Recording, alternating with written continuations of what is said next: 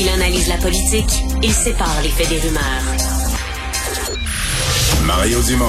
Cube Radio. Alors, revue des nouvelles euh, du jour. Euh, Carl, euh, d'abord, faisons le bilan de la COVID pour cette, euh, cette journée. Oui, 52 décès qui s'ajoutent au bilan au Québec, Mario, et une augmentation de 135 personnes hospitalisées, ce qui fait qu'au total, là, il y a 2877 personnes qui occupent un lit euh, pour la COVID au Québec. Et il y 2000, a deux- 2877, juste rappeler aux gens que, je sais pas moi, à la mi-décembre, il n'y a pas si longtemps, là, il y a un mois, mettons, là, Ouais. quand on en parlait, là, on avait, je sais pas, 400 personnes à l'hôpital, quelque chose du genre. Puis le ministre Dubé, puis le ministre Dubé nous expliquait que sa limite, c'était 700, là. Qu'on commençait à être dans le trou. Ouais. Donc, on commençait à avoir des ennuis à 700. Là, on était à 2877. Mais donc, on, a- on est à plus de quatre fois ce qui était les lits qu'on avait réservés initialement, les lits COVID. qu'on était capable À 700, on disait on était capable de continuer les autres activités du système de santé sans, sans trop de problèmes. Là. Ça donne une idée que c'est pas le temps d'aller se faire traiter pour un ongle incarné, disons, euh, ou des, des trucs mineurs. Là, tu sais, c'est pas le temps de tomber malade non Ben, plus, pas c'est de cascade en ski. tu sais. C'est ça. C'est pas le temps d'être malade, disons-le de Non, même. non, c'est ça. Et donc, euh, dans les personnes aux soins intensifs, il y en a 263, une augmentation de 8. Ça veut dire que globalement, là, il y a 457 personnes qui sont entrées à l'hôpital, 322 qui en sont sorties. Donc, il y a encore plus de gens qui entrent, qui sortent. Euh, la vague n'est pas terminée. La bonne nouvelle, une des bonnes nouvelles en tout cas, 7000 inscriptions hier euh, sur Clic Santé pour une première dose. Tu le disais tantôt, on est rendu, avec euh, lundi et mardi, ça fait 12 000 personnes qui s'inscrivent. Euh, ailleurs dans le monde, la Suisse, le ministre euh, suisse de la Santé évoque le début de la fin. Il dit, ben, le variant Omicron, c'est peut-être une démonstration qu'on tombe dans l'endémicité. Peut-être, on ne le sait pas, évidemment, on est, on est très prudent, mais euh, bon, la Suisse qui, évoque la fin de la pandémie, mais on a reconduit jusqu'à la fin mars des mesures de restrictions sanitaires qui sont à peu près aussi sévères qu'ici, là, mais qui devaient prendre fin à la, à la fin janvier. Alors, on comprend que là également, la vague n'est pas terminée. Puis, grosso modo, la Suisse, ben, un bilan de plus de 12 000 morts avec 8,6 millions d'habitants, donc des tailles comparables au Québec. Là. Ouais, un bilan semblable. Ah ouais. Et autre chose aussi aujourd'hui, on a devancé la troisième dose pour les personnes qui ont été infectées de la COVID-19, Mario. Euh, donc, dès la fin des symptômes, vous avez plus de symptômes. Ben, c'est mon cas, cela. Moi, on- Ben, tu pourrais y aller. Oui, je sais, Euh, mais la, la- la directive initialement, c'était d'attendre plusieurs semaines. Ben, c'est ça. Euh, À un moment donné, il avait été dit à la conférence de presse par Christian Dubé, vous n'aurez pas besoin de la troisième dose. Moi, je m'étais dit, c'est pas besoin, c'est pas tout de suite, là, ça viendra sûrement. Ben ouais. Puis après ça, on avait précisé, bon, au moins huit semaines. Puis là, finalement, il n'y a plus de ça du tout. Euh, ça pourrait être immédiatement. Ben écoute, pour ajouter à la, à la confusion, puis euh, tu m'excuseras, mais euh, notre collègue Michel Jean d'LCN l'a appris cette euh, directive-là au microbiologiste Carl Weiss en direct à LCN. Puis écoutons la, la réponse de Carl Weiss sur la, la pertinence de ça. c'est pas vraiment très très utile de faire ce genre de choses-là parce que d'abord, ce qui circule actuellement, c'est Omicron. Si vous venez de faire la COVID, vous avez attrapé Omicron. Donc, vous avez une protection contre ce variant-là qui va rester là dans les prochains mois. Et donc, il n'y a aucune indication d'aller vacciner Ouais. ces gens-là tout de suite actuellement. Euh, au contraire, je pense que ces gens-là sont protégés pour quelques mois. Et, si, et je suis au contraire un de ceux qui ont dit que même si vous avez fait la COVID, il faut avoir Ouais, votre ouais. dose de rappel. Et ces gens-là, oui, ils devraient avoir leur dose de rappel, mais certainement pas, je vous dirais, avant trois mois. Bon. Alors, selon lui, il faudrait évidemment donner ces doses-là à des gens là, pour qui ça pourrait être plus utile, mais ça devient difficile de s'y retrouver, disons, Mario. Ouais, ben c'est ça. On s'adapte, euh, mais euh, les, euh, les, les, les règles les règles changent. Ah ouais. On a, on a abordé le sujet plutôt avec un expert, mais donc cette influenceuse euh, du vol Sunwing qui était qu'on a vu vapoter à bord, là, euh, qui s'est fait filmer en train de vapoter à bord, et dont on a su après qu'elle elle voulait euh, travailler dans le domaine de l'aviation. Un jour, elle voulait être pilote.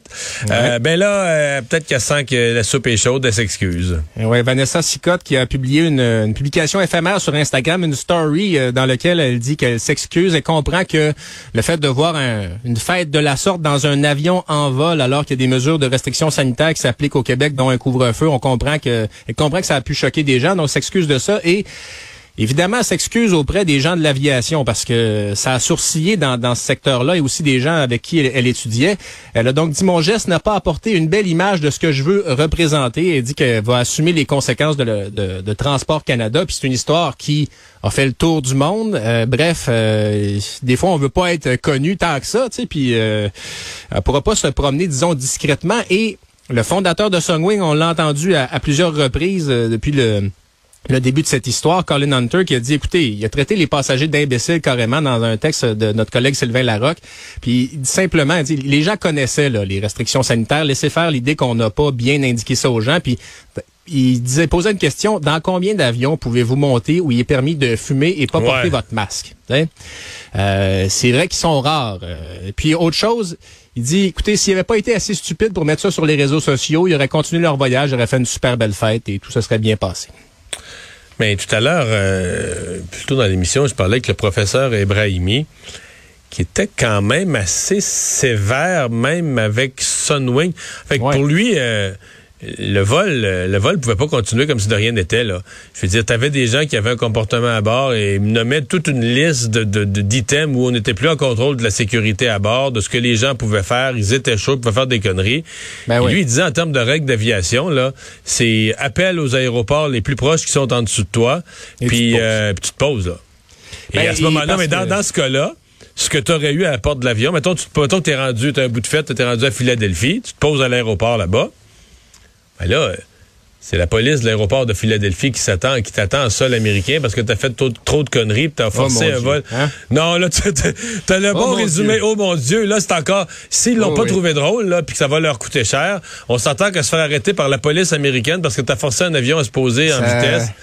Euh, t'es pas dans le bon pays pour rire des autorités, là. Je, non, pas vraiment. Puis bon, il y en a 120 euh, là, de ces, ces passagers-là qui auraient réussi à revenir au pays jusqu'à maintenant. Il est à peu près 140, là. Donc, euh, ça, ça progresse tranquillement, mais évidemment, là, le trouble est pas terminé, disons. Puis, en effet, tu veux pas blaguer avec les autorités. Puis, tu sais, soumettre un, faux passeport vaccinal au, au gouvernement fédéral, ben c'est ça. Le contentieux du gouvernement fédéral, il, est, il est gros, hein, Mario? Ouais. Alors, euh, ouais, à suivre, mais euh, on comprend qu'on n'a pas fini de connaître les conséquences.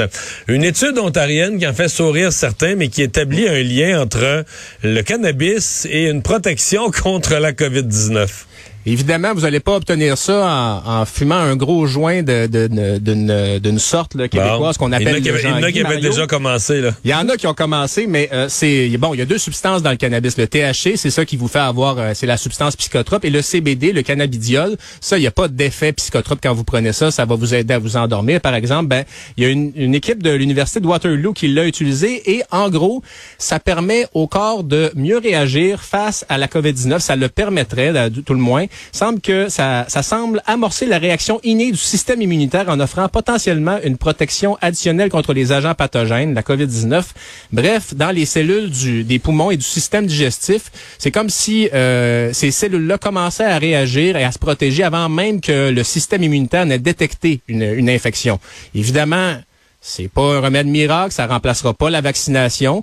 Euh, la beauté de la chose dans l'étude, c'est que ça dit si vous en avez besoin, euh, le, CBD va vous fournir cette petite réponse-là. Puis si vous en avez pas besoin, il y aura pas d'effet secondaire. Vous allez peut-être vous endormir sur le divan en écoutant la télévision, là. Mais bref, on n'en est pas à l'utilisation à, longue échelle, mais c'est tout de même une nouvelle euh, particulière, puis bon, mais qui fait, qui détend l'atmosphère un peu aussi en cette, période difficile.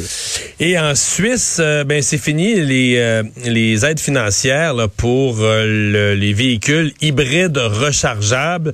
Il y a une étude là-bas qui et c'est pas la première qui va dans ce sens-là. J'ai déjà vu la même chose, mais il y a une étude qui dit sur le plan environnemental, ça vaut pas la peine, ça vaut pas la peine d'être subventionné.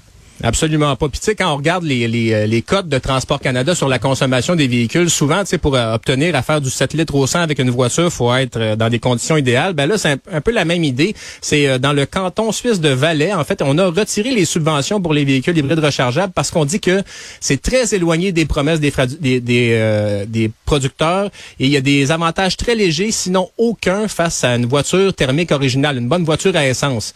c'est une étude de Impact Living et l'ingénieur en énergie Mark Muller a dit, écoutez, c'est une arnaque tant aux normes de CO2 qu'aux objectifs climatiques et aux commerçants. Euh, bon, la Suisse, on le sait, c'est montagneux, ce qui fait que ça prend, ça émet quatre fois plus d'émissions que ce que les, les constructeurs disent. Puis même avec quelqu'un qui aurait une borne de recharge à la maison et au travail, on dit qu'on n'est pas prêt d'atteindre ce que les, les constructeurs nous, nous vendent. Puis ça me fait penser à ma bonne vieille Honda Civic que j'avais il y a 7 ans ou plus. Ça faisait du 5 litres au 100. On était il y a 10 ans. Ben, on est encore dans ces normes-là aujourd'hui. Mais Alors, euh, je pense que c'était dans un salon de l'auto en Allemagne. J'essaie de me souvenir, ça fait quelques années qu'il y, avait eu une espèce de, forum, symposium sur la, cette question-là.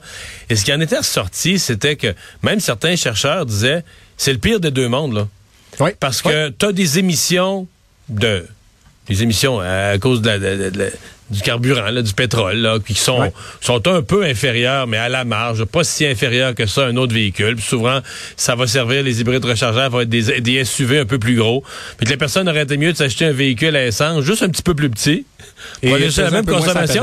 Ouais, parce que euh, de l'autre côté, c'est que les autos électriques ont aussi des défauts, les piles au lithium, puis tout ça, puis il y a une pollution qui vient avec ça. Et dans le cas, oui, mais dans le cas des brides rechargeables, faut que tu aies cet appareillage-là, il faut que tu aies les, faut que les deux systèmes, il faut que tu aies le système électrique, puis faut que tu aies le système à essence. Fait que finalement, c'est que tu as tous les déchets des deux, pas tant d'économie de consommation, mais qui disait c'est c'est présenté comme le meilleur des deux mondes. Mais c'est peut-être le pire des deux mondes. Ah, mais ça permet de faire quelque chose de fascinant pour le consommateur, Mario, se donner bonne conscience. Là, c'est que personnellement, je pense que 80% du marché du véhicule électrique, là, c'est de la bonne conscience. Quelqu'un qui, j'en ah. connais, j'en connais là, des gens très riches acheteurs de Tesla, ils s'achètent un véhicule top qualité puis une bonne dose de bonne conscience, puis avec ça, tu, ah roules, tu roules en paix. Ben, ben c'est ça, c'est pas un miracle la voiture électrique. Il faut pas en acheter une à tous les deux ans. Si vous en achetez une, vous la, vous la, vous l'avez pendant 20 ans. Là, on, parle là, mais l'idée aussi, c'est de réduire le nombre de voitures. Fait que bref, euh, une voiture là, peu importe là, ça implique des émissions ou de la pollution dans sa production. Alors, euh, ben la marche ou le vélo si vous pouvez, mais sinon. Si ben, une vieille Civic, ben ta garde, ta route. Ouais, ben là, moi je l'ai vendu depuis un ah! certain temps, mais c'était un véhicule économe. Ma foi, j'étais intarissable à cet effet-là. Salut.